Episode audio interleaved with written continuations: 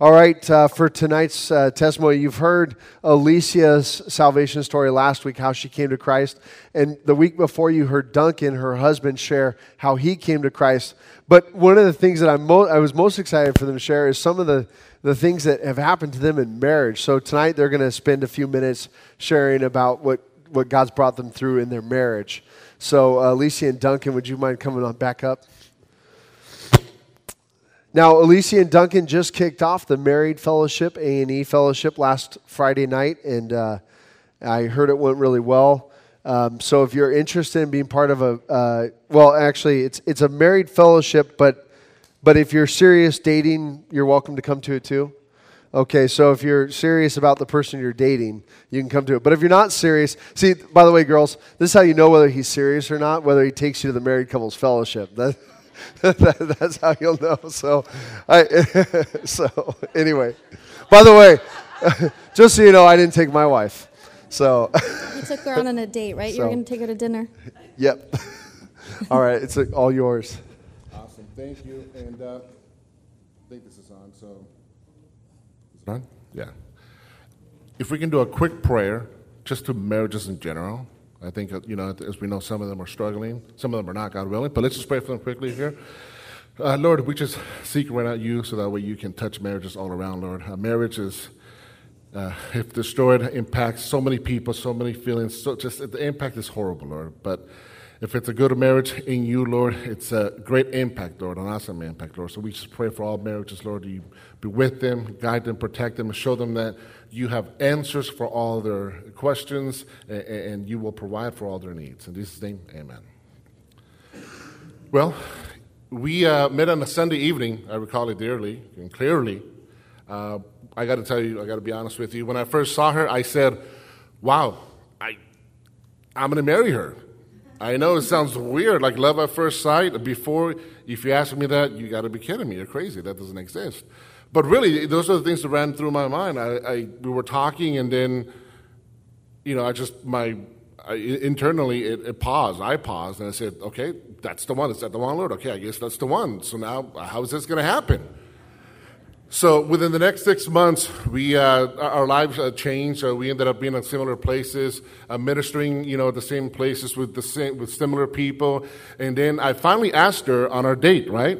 Yeah, he, he asked me on a date. Um, here at the Orange Circle, we just ran into each other randomly, which is weird because he's from LA.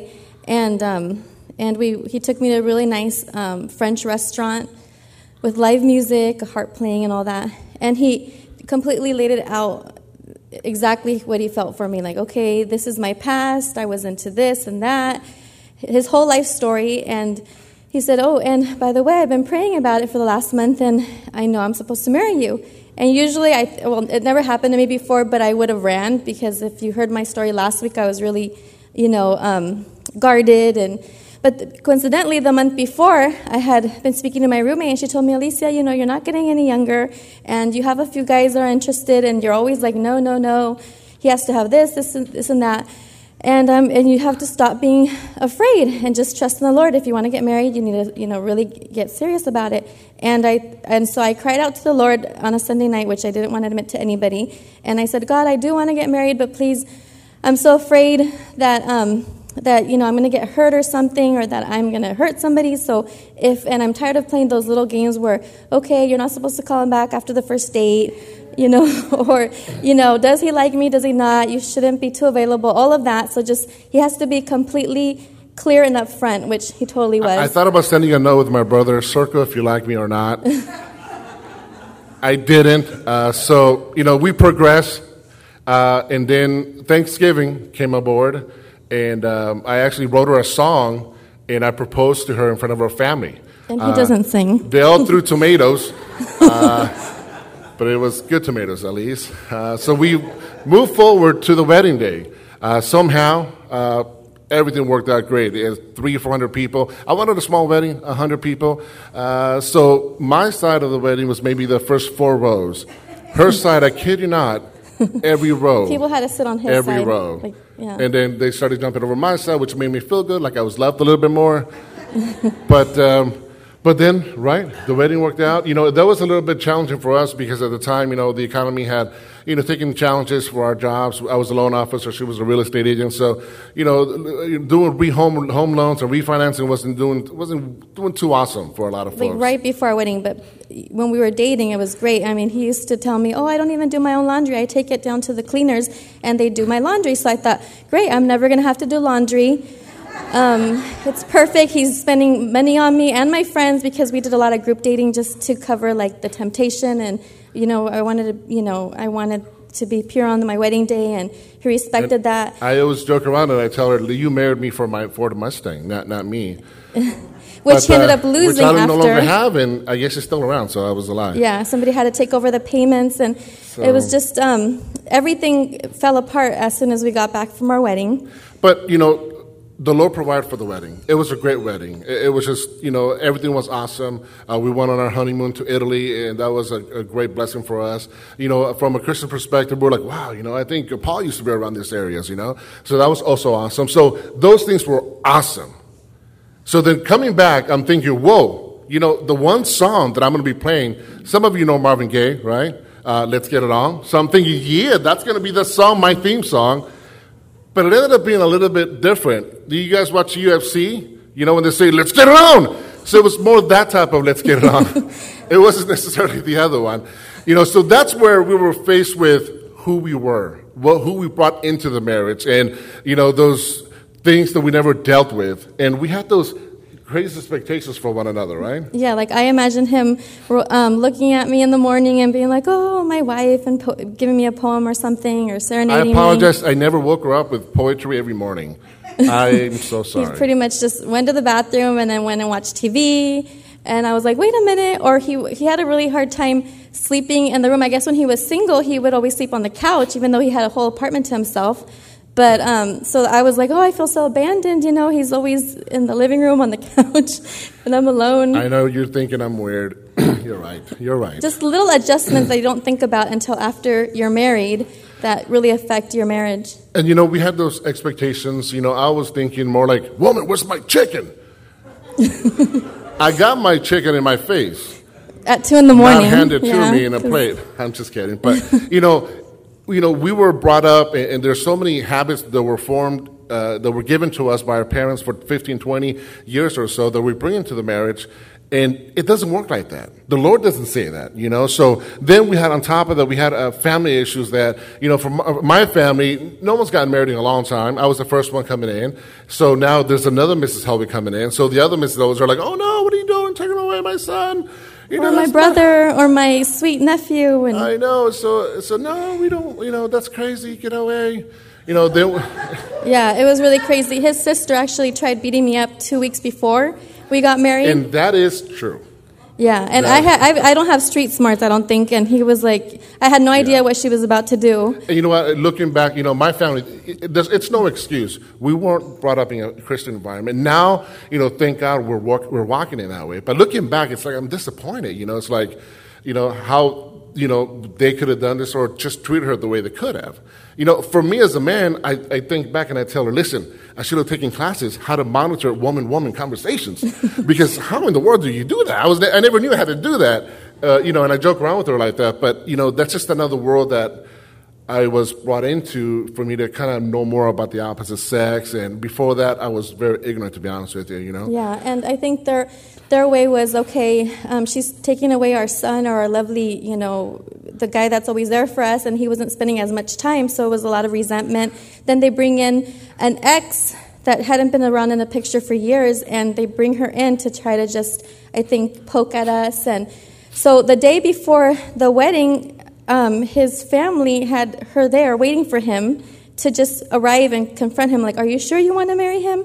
And that was crazy. I think after coming back from the wedding, um, she was still around. She was on MySpace. Back then, there was MySpace posting pictures of them with the family, and I was a total outcast. And it was just really crazy because I didn't have that family growing up, and I really had that illusion that I was going to have a family, you know, She was longing for integrated that. when I Definitely, and, and we didn't give it to her. Now we were at my parents' house yesterday, as a matter of fact, and I'm glad to say cops weren't called. There was no blood.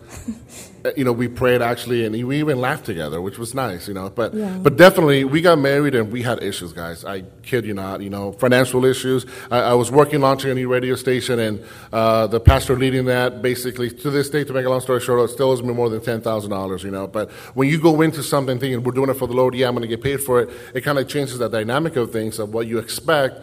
But as a newly married couple, it's kind of like, whoa, you know, you're not working. Where's my money? I- Uh, I we had like- to return all of our wedding gifts. You know, at Bed Bath and Beyond, you can return them for cash.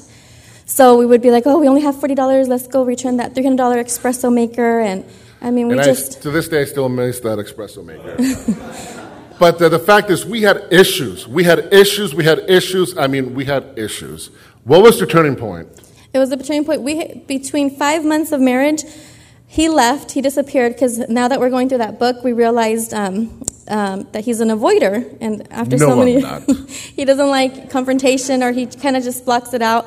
And so um, he tried to avoid uh, one of the arguments, and I couldn't find him for five days. But everyone says, "Okay, do not ever."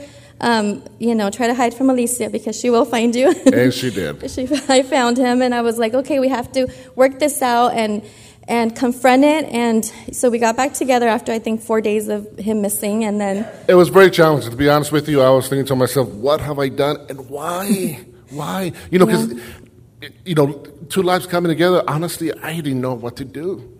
She didn't all know what to do. problems and But, situations. You know, uh, all these situations. But they, we ended up one time going to a marriage counselor at Calvary Chapel in the high desert. Pastor Uh, Chris. Pastor Chris, he spoke to our hearts really because he was able to share with us his personal experience of, you know, he shared with us that his wife once disappeared for 15 days. And, you know, she was just fine, nothing happened to her. But that kind of, at at the moment, we're okay, we're at the right place. This is kind of like the best, what we needed. he was the first person that like was honest and true to us because I didn't know um, how how much we needed that. I mean, we, I went to a pastor and he told us, okay, you guys just need to get a divorce. God wants you to live in peace, and you guys are always arguing, and your family doesn't agree with this. You know, they don't. They want another. They want to pick out your wife, and they still had that hope of him leaving me, and I was afraid that he was going to leave me. You so. know, and those outside voices are dangerous because you start believing, you know, you're right. We don't get along. But it's not that we don't get along, it's just that we just don't know how to. We're still learning about each other. Dating for six months, guess what? It's not the best recipe to get started with a blast. You know, it. So we were learning and dealing with each other. Now, of course, it's not the same, you know, but you know those voices so what we say and what we talk and how we influence people you know what you say maybe not to them directly but then somebody else will say it and then someone else will say it and now the enemy starts using that to start breaking marriages and families and friendships and so we just got to be conscious of what we listen to of course what we say but also what we listen to And people will tell you, like they. I remember them hearing uh, me hearing them say, "Okay, his." Um, they even went, you know, to us and said, "Okay, we give you guys two years tops. May it'll be a miracle if you guys stay married five years." And now we just celebrated in February seven years. And really, I think that was a breaking point when we went and sought help from, you know, uh, somebody that was really transparent and that really told us honestly, okay, this is this is um, you know, you guys aren't living the way that God intended marriage to be. This is the way that the Lord He wants you to submit. I had a really hard time submitting because I lived on my own and I had my own money. Even just putting our money together and all that was difficult. And and that is right my money is her money and her money is her money also yeah. so, and you know, just somebody being honest with us, and have that church having a marriage ministry so we can go to, it, and it was totally from God because that day that I went and asked for help, it was on a Tuesday morning. It was random. I just drove up there. Had ev- I had my little Honda packed completely. Like there was no room for one other thing in there because I was leaving. And then he's like, you know what you need to do, Alicia? You need to go back, bring your husband, and I'm going to pray for you guys and talk to you guys. And that was completely, like, I know that that was the day that God really, really worked in us, showed us our roles completely and wholly, and that we were able to just never, ever leave each other's side again. it came down to are we going to obey the word of god or are we going to listen to what the word of god says? There's, there's, there's a way of walking as a single person but now walking as a married couple it's a different world. Still it's the same requirement. We must obey the word of the lord. I must obey and i knew for sure. You got to submit to me and that's the only one i knew but i never knew how to complete the other one where husbands love your wives uh, Christ loved jesus the loved the church and gave himself for the church Every single day. And how did he give it? Oh, thank you. Yes. All those friendly reminders help. Every day. yeah. But um, at the end, it came down to that. Am I going to obey? Am I not going to obey? And, uh, you know, walking around, talking to people in the last few years, we meet people, you know, similar situations, being married. They tell us the same thing. You know, when we when we're, when we're talking to them, they tell us the same thing. We don't know who to go to, or we're we're scared to be judged, or we're scared to say, well, you know, if we tell them that, they're going to say, let's not go to them. They got bigger problems than we do. But we're all in this, we're all in it together. You know, we have the same God, but I think we need each other. I need her as a couple. She needs me, and I got to obey the Lord, and we need each other. So please keep marriages in prayer for everyone because uh, we make up the church, we make up uh, community the Lord the way the Lord wants it to be, and um, that is it. Thank you so much. God bless you.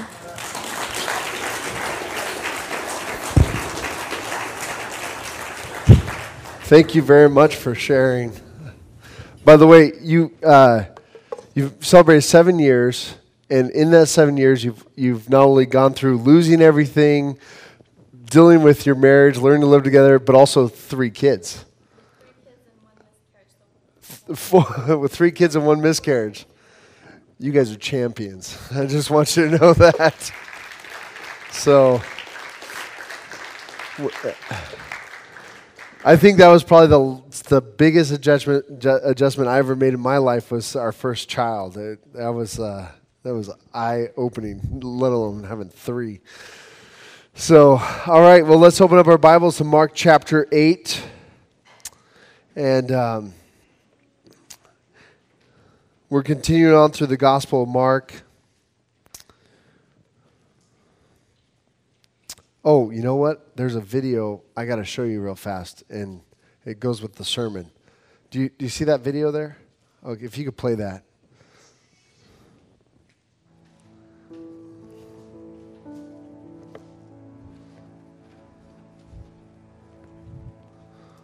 You know what it felt like? Um, it felt like dad strength.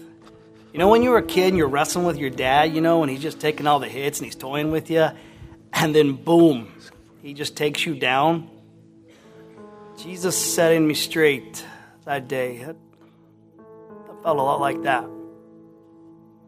Okay, okay, I know, I know. Hindsight is 2020, but at that time and, at that moment, I, I, I, just couldn't figure out what he was talking about, you know? I mean, why did he have to suffer? Why did he have to die? No, no, no, no, no, no, not, not on my watch. This wasn't going to happen. No, sir. It just wasn't like he was, he was thinking straight, you know? I kept thinking maybe he's dehydrated, maybe he's hungry. The man never got enough to eat, if you ask me. So I take him aside and I start laying into him. And before I could even get very far, he stops me, he looks me in the eyes because he has those eyes. And you know what he said to me? Get behind me, Satan.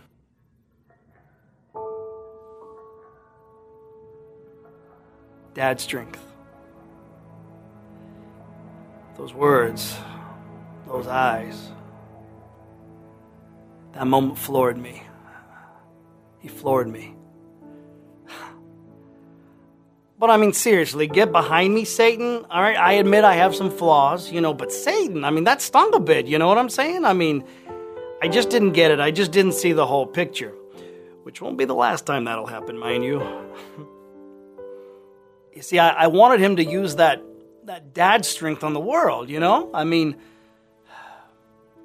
my desires, my plans. And your boy Peter's plans, they don't always work out so good, i.e., slicing, etc. But he knew, he knew all along. He would give us just enough rope for allow us to figure things out for ourselves. And then he just he had that dad strength, you know? He'd pull us back in. Right at that moment we needed saving from ourselves.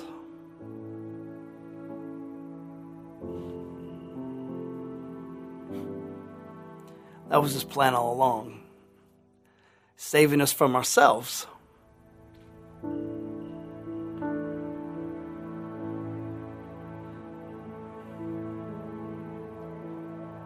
Saving me from myself.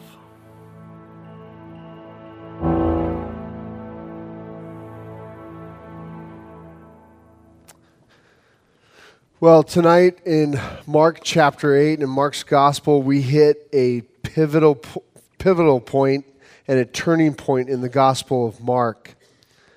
This point at which we hit, we've seen up until, the, uh, up until this time Jesus doing ministry to the crowds. We've seen him healing, we've seen him touching, saving, if you will, declaring the kingdom of God, but now we change direction here in Mark it becomes all about the cross. And we'll see from this time on in Mark chapter 8, Jesus is all about his mission to the cross. So let's go ahead and pray. Heavenly Father, Lord, we thank you for this time. We thank you for your word, God, that it is useful for teaching, rebuking, correcting, and training in righteousness so that we all can be thoroughly equipped for every good work of you. Now we ask that you'd bless us, teach us, God. Help us to understand your word, and more than anything, help us to apply it into our lives. And we thank you in Jesus' name. Amen. Mark chapter 8, verse 27. If you'll turn there with me, or you can see it up on the screen. And Jesus went on with his disciples to the villages of Caesarea Philippi. And on the way, he asked his disciples, Who do people say that I am? And they told him, John the Baptist, and others said, Elijah, and others, one of the prophets. And he asked them, But who do you say that I am? And Peter answered him, You are the Christ. And he strictly charged them to tell no one about him. In the first part of this passage, if you remember, uh, Jesus and his disciples got into a boat after the feeding of the 4,000 and in, in, interaction with the Pharisees last week. And Jesus warned his disciples about the leaven of the Pharisees. And then they get into the boat, they go across the way to the region of Bethsaida. There, Jesus heals a man by spitting in his eyes, basically, he puts spit in his eyes, and, and he heals this man. And it's the only time in the Gospels where we see Jesus touch somebody twice and he heals this man who's spiritually blind. And last week we talked about our own spiritual blindness and being able to see. Now, Jesus and his disciples are on their way. They're in the area of Caesarea Philippi. And just so you get an idea of where that is, if the Sea of Galilee is this little circle here and you go up 24 miles, that's where you hit, Caesarea Philippi. And the name for Caesarea Philippi comes from King Herod. He, he had changed the name and, uh, to be named after Caesar. And while he, while he was there, during Herod the Great's time, he built a giant temple to Caesar. Uh, originally, there in, in Caesarea, they worshiped Pan, the uh, Greek god of, of, of, creation. And then uh, Herod the Great went and turned it into a, te- a temple for Caesar and it was all about Caesar. And so now Jesus and his disciples, while they're, while they're walking in this region, he's going to use it for an awesome illustration. I mean, the disciples, I'm sure, being good Jews, knew the offenses of the Romans. They, they were waiting for Messiah or the Christ to set them free, the anointed one. And so, as Jesus is walking with them, he asks them this very important question Who do people say that I am? And by the way, I think that this is the most essential question you yourself can ever ask in your entire life. I sat with a couple on Monday night, uh, and we were talking. Uh, I was doing a wedding for them last last Saturday night, and I wanted to meet with them. I, I don't really know the couple that well. They're like distant kind of related through a brother-in-law and so on but they, they don't have a church. They don't they're not christian but they wanted to have a christian pastor marry them. And so they asked me and i said i would do it because i feel like that's one chance for me to be able to minister to people who aren't saved and, and share the gospel with them. Well i kept trying to meet up with them but they live out in paris and i couldn't get them to come over to meet with me. So monday night i drove out there and I said, well, well, let's just hang out for a couple hours and eat dinner together and we'll talk. And, and um, so I wanted to find out where they're at spiritually. And so we started talking and sharing. And the, the, uh, the man said, well, you know, I, don't, I gave up Christianity. Um, I said, oh, you gave it up. Why, why'd you give it up? Said, well, I was raised with that stuff, but the, the last time I got locked up, I was reading the Bible and I just decided that, you know, how can anybody believe this stuff? How, how, you know, I, I think that there's multiple ways to God, and I, I think that it, it's hard to, to say that there's only one way. And so as we began to talk, one of the things I asked him, I said, you know, Jesus made some, some pretty crazy statements. One of which was in John 14, 6, when Jesus says, I am the way, the truth, and the life. No man comes to the Father except through me. That's a very very strong statement. And I would challenge you, and I challenge everybody with this, that if that is true, then there is only one way to heaven. There is only one God, and the access to that God is through Jesus Christ. And wouldn't it be worth at least evaluating to see if Jesus is the only way? I mean, that is something unique about Christianity.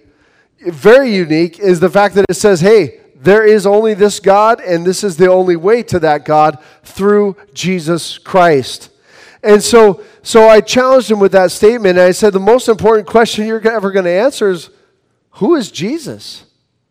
Now, I don't mean like, oh, he's a guy who lived in the first century and people started worshiping. I don't mean like that, who is Jesus, like a, a trivial pursuit question. I mean, who is Jesus to you? Is he the Lord of your life? Is he someone you're ready to follow? Or is he a question mark to you? Or i I'm not really sure? Or, yeah, I, I've grown up, I've heard all about him, but kind of want to do my own thing right now. Who is Jesus to you? And that's the question that Jesus is asking his disciples as they're walking in this area where it's all about Caesar being worshiped. And so the disciples said, Well, some say you're John the Baptist. And if you remember a couple weeks ago, we saw how Herod was saying that. Herod, uh, Herod Antipas was saying, Oh, well, you're, you're John the Baptist. And, and uh, re- come back from the dead. And then others were saying Elijah, representing the prophets, or, or some other, other prophets. But again, Jesus gets to, Who do you say that I am? And Peter answers, You are the Christ, the Messiah. Christ is not Jesus' last name. Okay, that's a really important thing. When people say Jesus Christ, it's, it's and we just drop out the the uh, the article there, the definite article, the. But really, technically speaking, it'd be Jesus the Christ if we were to talk about Jesus Christ. And it's not his last name. And it's just the Greek, Christos is the Greek form of Mashiach, in the Hebrew, which is Messiah, anointed one, the one who's promised about in the Old Testament, the one who the Jews are waiting for, the root of Jesse, the one who's going to remove the heart of stone from the people and put in the heart of flesh in Ezekiel 36, the one who's going to wash the people and make them spiritually clean. The one who's going to put God's commandments inside of them so it's no longer a burden. Jeremiah chapter 31, the new covenant. The Messiah ushers in the new covenant. And that's what Peter's answering. Peter's saying, You're that one, you're the anointed one. And he strictly charged them to tell no one about him. Now, what do you think that is? Well, I, I think Jesus is recognizing that he's going to have to go to the cross. And there's a whole lot of crazy ideas about who the Christ is. Right now in Jesus' day, the, the expectations for the Messiah, when we read extra biblical writings, we see that they saw the, the Messiah as one who would, would um, trample on and de- destroy all sinners. He would trample upon the sinners and destroy them. We see the Messiah as the one who's going to, the lion of the tribe of Judah, who's going to overthrow the eagle. What does the eagle represent? Rome. And so there's all these expectations about Messiah. And I think one of the reasons why Jesus told them to tell no one is because the people were going to try to make Jesus into the Messiah they want him to be, not allow him to be the Messiah that he's called to be. And, and we'll see that next week, by the way, when we talk about Palm Sunday, why, how one day they're saying, Hosanna in the highest, and, the, and then two days later they're saying, Crucify him. And we'll be talking about that uh, next week as, we, as we look at the Palm Sunday. But Jesus here says, don't tell anyone about this. Because the fact is, is Jesus didn't just come to overthrow kings. He didn't come just to establish a physical kingdom. He came to save you and I from our sins. He came to do what you and I couldn't do. And this, as I explained this to uh, the man I was meeting with and the woman on Monday night, one of the things I shared about is what do you do about your sin? You're not good enough. You know that you're not good enough. You know that you've had relationships outside of marriage. You know that you have multiple children. You know that you've been locked up for living the thug life. And it sounds funny when I say it. It sounds way cooler when he says it. Way cooler. But uh, but anyway, you know this. What do you do about that? See, God doesn't say, go be better, because Jesus knows you can't be better. It's impossible because you yourself are in your sin. So, what did Jesus do? Well, he came to die on a cross for you and me to take your sins and my sins upon himself, nailing them to the cross, and then saying those wonderful words, It is finished. He's paid the price, raising from the dead on the third day. So we go on to Mark chapter 8, verse 31.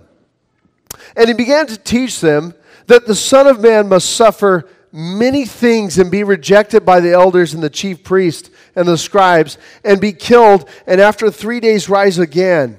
And he said this plainly. And Peter took him aside and began to rebuke him. But turning and seeing his disciples, he rebuked Peter and said, Get behind me, Satan, for you are not setting your mind on the things of God, but on the things of man. Wow, this is so harsh. That's why I wanted to show that video. Because when you think about what the, even the disciples must have thought about Messiah, the, the, the rumors about who Messiah would be and what Messiah would do, we've just made this proclamation you are Jesus, the Christ, the Messiah. And now you're telling us you got to suffer? That you're going to endure these things and be rejected by men? Who are these men? You're Messiah. You're the anointed one of God. Who are these people? We see you displaying the power of God on a regular basis. We see you speak to people and the demons are cast out. We see you touch people and they can see. Who are these people that are going to make you suffer and re- be rejected? And so Peter taking him aside, the idea of him being killed, even, was just like, wait, that's not victory. That's that's loss. That's, that's, that's not doing what we expect you to do. And so Jesus, uh, Peter, even, even doing this in love, I'm sure, I'm sure Peter hated the idea of Jesus being suffering, begins to rebuke him. You know what? We can do things out of love that are really wrong. We can do things out of love that are against God's purposes, and we fall in the category of an enemy of God. And we want to be very careful about that. We don't ever want to encourage someone to sin. As Alicia and Duncan shared in their testimony, one of the pastors saying, Oh, you, you guys just aren't getting along. You should just divorce. That's encouraging someone to sin. That's a moment where we need to be wise and say, Get behind me, Satan. Even the Christian with the best, most well meaning intentions can be used by our adversary. And we need to be clear that the Word of God is the authority. And then we check to see what the pastors say with the Word of God. As Acts 17 11, the Bereans were noted as of more noble character because they not only received the message, but then they went and searched the Word of God to see if it was true. We don't want to just trust the pastor. We don't want to just say, well, you know, pastor said it, I can do it, so I can do it. No, go to the Word of God. Pastors can be wrong, seriously wrong. And we see that today. My wife and I were talking the other day about Rob Bell and his interview on Oprah and how he's saying, you know, we don't need the Bible anymore, and, and he's going off on his stuff. And it was interesting because I went to Rob Bell's church that he planted in, in um, Michigan. Uh, he planted Mars Hill, not to be confused with the Mars Hill in Seattle, different Mars Hill. Uh, it's a good name for a church, but not, not right now. It's not. Uh, so if you think about planting church, maybe think about something other than Mars Hill right now. But anyway, in that church, if you go to their statement of faith, it says that we believe in, in the doctrine of the Bible and we believe in living out the doctrine of the Bible. Yet it's got Rob Bell as their pastor emeritus, and you're going, wait a minute. they're all about believing the Bible, and it seems like, well, that's right on. I want to believe the Bible, and I want to I want to live out the, what the Bible tells me to live out. But yet, you've got this spokesperson on national TV telling people we don't need the Bible.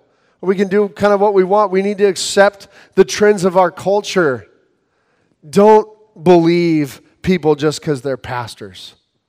Search the scriptures. I'm not saying you, you treat pastors like they're, well, I don't believe you. You're a liar or anything like that. Please don't do that to me. I'll, I'll, I'll go home and cry every night.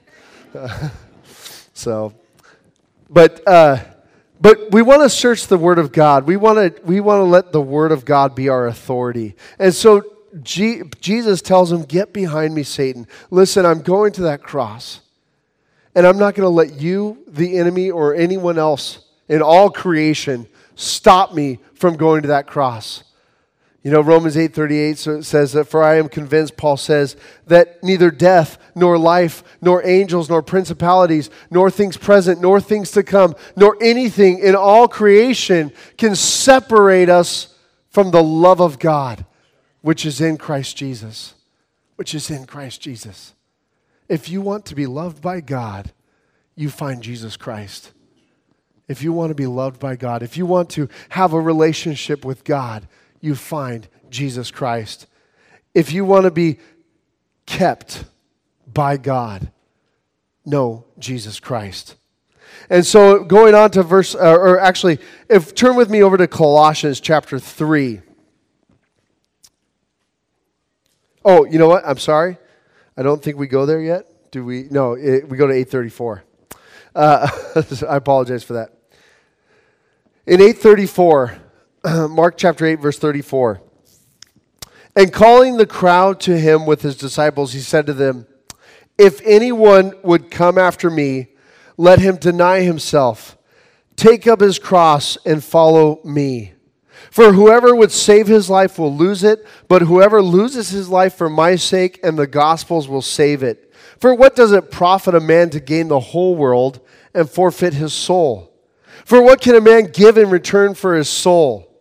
For whoever is ashamed of me and my words in this adulterous and sinful generation, of him will the Son of Man also be ashamed when he comes in the glory of his Father with the holy angels. And so we go on from this wonderful declaration that Jesus is Messiah to the rebuke of Peter and now to the call. And Mark gives us this call in general. Mark is the only one who adds in the crowd.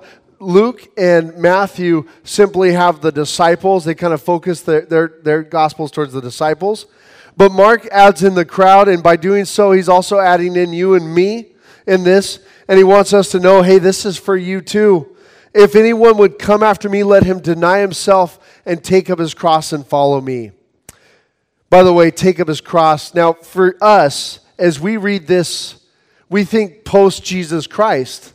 So we apply it to take up his cross. Well, that means to, that if we're going to follow Christ, we need to be able to surrender ourselves and die to ourselves. And you're absolutely right in that. But let's think first about the original here and what they were hearing those Jews sitting around, the crowds and the disciples, what they were hearing if I'm, you're going to follow me, deny yourself and take up your cross.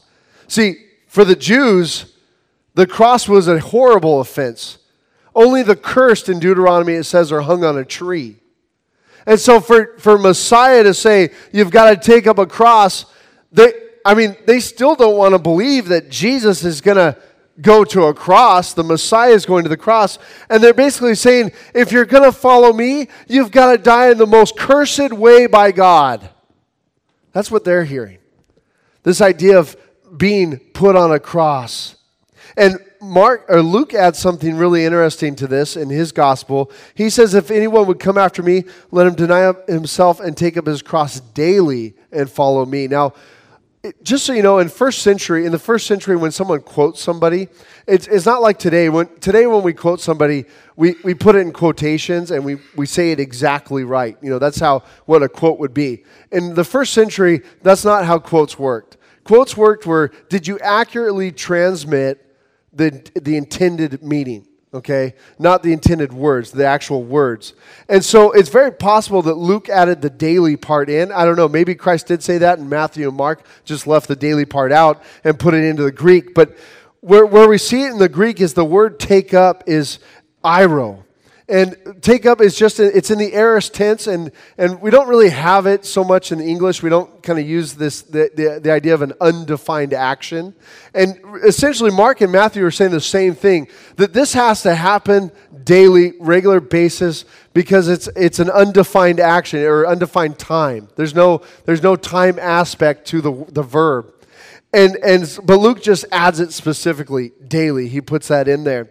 And so, for you and I to realize this, that this isn't a one time deal. It's not a going down on a field at a harvest crusade. It's not a coming forward in church and saying, okay, taking up my cross today. Now I've done it. Now I'm saved. No, this is a daily aspect. Every day we wake up and we decide, will I follow Jesus today?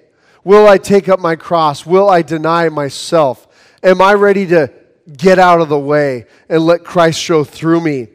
And Paul says this in Colossians 3. If you'll turn there now with me to Colossians 3 and verse 5.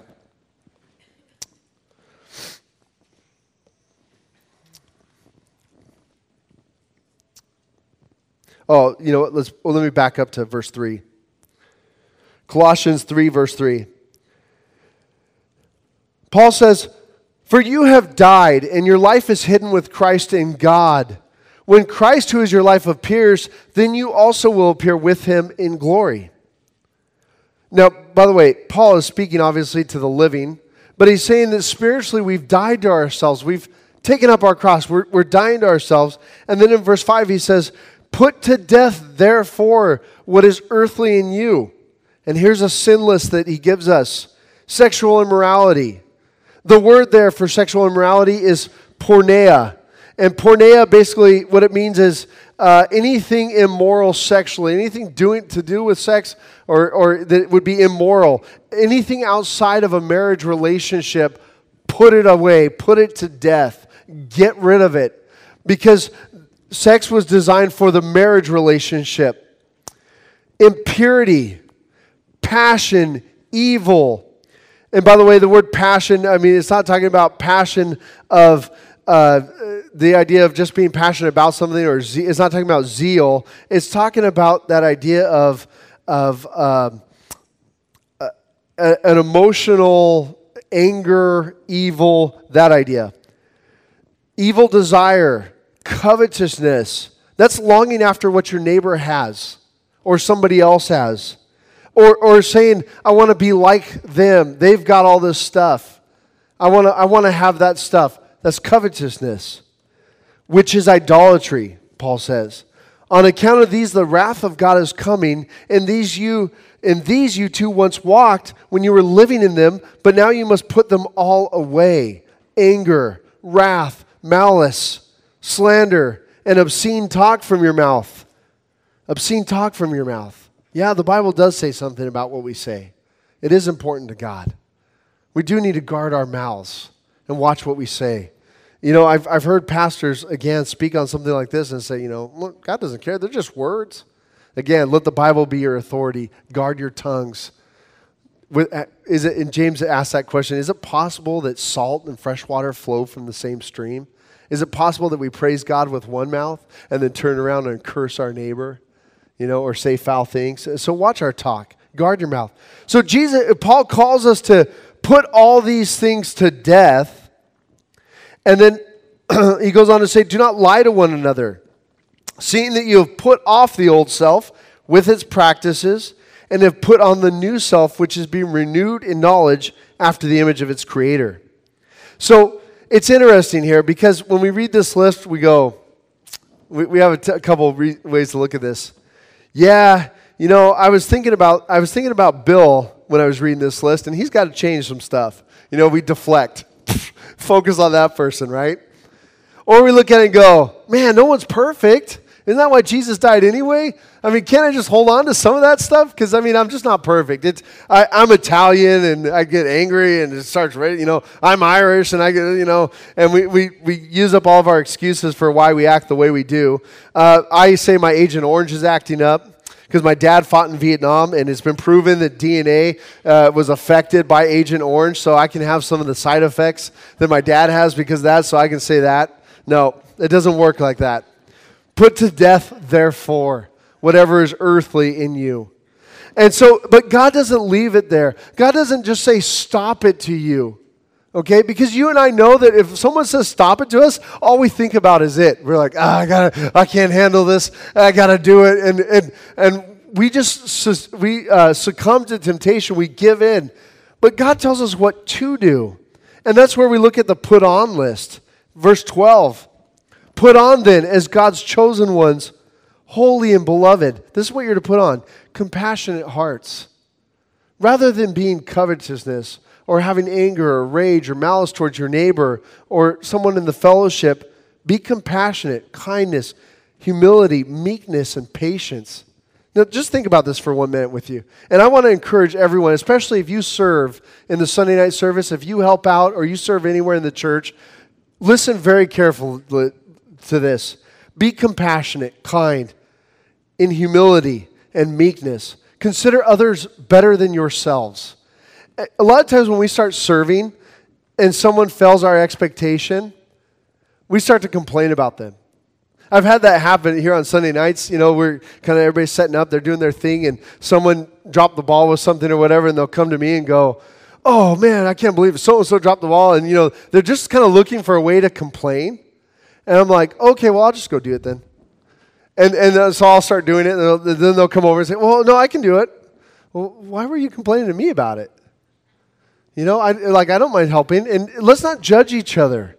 Let's not get on each other or try to put other people down. Let's consider ourselves meek and humble, lower than others, denying ourselves, taking up our cross daily. That's what we're doing. Jesus surrendered himself to a cross. Messiah surrendered himself to a cross for you and me. Let's arm ourselves with that very same attitude. Hey, I'm coming to church, I'm going to serve this way. In my neighborhood, I'm going to act this way. Bearing with one another. And if one has a complaint against another, look at what to do. Run to the pastor. No. Forgive each other. Forgiving each other. That's what we're to do. As the Lord has forgiven you, so also you must forgive. This is a tough one for us. We want to hold on to bitterness. We don't want to deny ourselves, deny our right to hold on to our anger against somebody or the wrongdoing they've done. But Jesus puts it this way, or Paul, Paul gives us this in his word forgiving one another as God has forgiven you. When I uh, used to be in youth ministry and I'd have issues between teenagers, you can't do this with adults because adults are too stubborn. Yeah, I'm serious. That's the hardest part about working with adults versus youth. Youth are a little bit more pliable. Adults are just like, but I, I, would say, uh, okay, so um, just so I can understand the situation, could you just take this piece of paper and a pen and write out what that person did to you so I can understand what the, the main things is? Because usually when someone comes with a, a, grievance against somebody, it's like, well, they always do this, and it always turns into always, and, and or a bigger deal. So write out what you they did. Okay. All right, well, think so. That you got that written out? Yeah, you sure you got everything? Think back, and usually it's like two to five, maybe six things. Maybe sometimes sin. Sometimes it's just I don't like what they're doing. Then I'd say, okay, can you flip over the other side of the page real fast? And just, uh, I'll give you a few minutes to do this. Can you write every sin you've ever committed? Um, and I'll, I'll be back in a few minutes. And right as soon as I say that, they look at me like, what? I'm like, yeah, no, just can you write every sin you've ever committed? You're like, have you ever sinned? Yeah, I've sinned. Well, can you, can you write that down? Every, I can't remember every single one. Well, what about just this last week? Can we look at this last week? Write down every sin you've committed this last week. Well, I don't think I can remember that. Well, the last two days, three days, can you, can you write down those sins? I'm not sure. Hey, turn with me over to this in Colossians. Turn with me over here. Let's look at what, what the Bible says forgiving each other as God forgave you. Man, when we start to list out every single sin you've ever done and, or I've ever done against God, we go, oh, man, maybe that offense wasn't that great. Maybe it wasn't that big of a deal. It doesn't mean that it's not a big deal. I'm sure it is a big deal. But maybe it's not harboring bitterness about it. Maybe we can say, All right, Lord, I'm going to forgive. And here's why I'm going to forgive because I'm going to deny myself. I'm going to take up my cross and I'm going to follow you and I'm going to do it daily. So every morning when I wake up or every time I think about that instance or that grievance or what that person has done to me, harming me, no matter how great that harm is, sometimes it's big stuff, really big stuff, life altering, shattering stuff. I'm going to deny myself and take up my cross. I'm going to remind myself that nope, today I'm a follower of Jesus. I'm not going to harbor that bitterness towards that person. And above all these things, verse 14, put on love, which binds everything together in perfect harmony. That's Paul's definition of taking up your cross daily and following Jesus. I wonder what your definition was until today. Maybe it was the same. But I want to encourage you tonight before we go to communion to evaluate that in you. Are you denying yourself? Is there things that you need to surrender and nail it to a cross? Are there things that you got to put to death in you? And is there something you need to put on? So, tonight, before we go to the communion table, I want to encourage you to pray about that. Last thing, Jesus said, For whoever would lose his life will, uh, whoever would save his life will lose it, but whoever loses his life for my sake and the gospel's will save it. For what does it profit a man if he gains the whole world yet loses his own soul. Here's the, here's the wager. Here's the proposition. You can hold on to your life. You can hold on to the, the, the driver's seat position or whatever you want to call it. Uh, you know, you see those bumper stickers, Jesus is my co pilot or whatever. Forget that stuff. Let Jesus be the pilot, okay? Forget saying, Jesus, take the wheel when, when you're about to crash. No, give him the wheel from the very beginning. Surrender now. Not in the times of hardship, right now. Because here's the proposition if you try to control your life, you will ultimately lose it because you cannot pay the price for your sins. Your sins are too many and too great. And you owe a debt to an infinite God. That means you owe an infinite debt. You owe a debt that you cannot pay. I love that scene in Top Gun when the, the admiral or whatever is saying to, to Tom Hay, or uh, Tom Cruise, "Your mouth is writing checks your body can't cash." You know, it's like you're all talk but no rock. You can't do this. You can't pay the price. So Jesus challenges us with that. For what does it profit a man if he gains the whole world yet forfeits his soul? For what can a man give in return for his soul? For whoever is ashamed of me and my words in this adulterous and sinful generation, of him will the Son of Man also be ashamed when he comes in the glory of his Father with the holy angels. By the way, Jesus' reference to the Son of Man here is referring back to Daniel. And he's saying, yeah, you know what? Messiah is going to come and judge. The Son of Man will come and judge, but not yet. Now you have a chance to lose yourself. You have a chance to give over your life to him and, and let him not be ashamed when he comes. Now, these words are harsh in this adulterous and sinful generation. And the idea of adulterous there is you're unfaithful. And we don't like it when someone calls us names, right? We don't like it when someone says you're adulterous or you're sinful. It hurts us. Sticks and stones hurt our bones, but words really do hurt us. But the fact is, truth hurts us even deeper, doesn't it? I hate it when my wife brings out something in me that is truthful that I don't like about myself. Hate it more than anything. And there are times when my wife's like, hey, Dave, she's got to set me straight on something. And I get so frustrated and I want to really react and try to put up my defenses. But I know what she's saying is so true and I hate it. I hate it because it hurts, because I'm missing the mark in a certain area. And usually, what I do is I take those words and I, I generally, when I'm on, a, on my good days, when I'm denying myself and taking up my cross, I go pray about it. I go pray about it and ask God for the strength to change, the strength for, to do what's right. And that's really what we want to do. We want to surrender ourselves to God because the truth hurts us. We are an adulterous and a sinful generation. I'd say even more so now. Well, I don't know if more so, but just as much now as the first century Jews were. And who were they? They were the ones who were keeping the law. And they were an adulterous and sinful generation. But Jesus is the answer for that adulterous and sinful nature in us. and He doesn't have to be ashamed of us. So I want to encourage you tonight, if you haven't done so yet, give your life to the Lord Jesus Christ. Deny yourself, take up your cross, and follow Him. You will never be disappointed because the fact is the debt is so high you can't pay it. In 1867, the Swedish chemist Alfred Nobel uh, woke up and he was reading uh, in the morning paper of a French newspaper uh, his own obituary.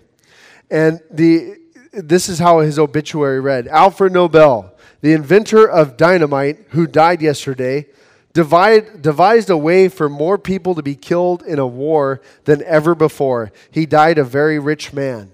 That was the obituary. Now, it wasn't he who died, it was actually his brother Alfred. But, uh, I'm sorry, it was uh, his, his, brother, he's Alfred. Uh, it was his brother who died. And yet, the, the report, the obituary report, bothered him so much that he decided that, you know, he's going to change. He doesn't want to be known for the man who profited from the death of many.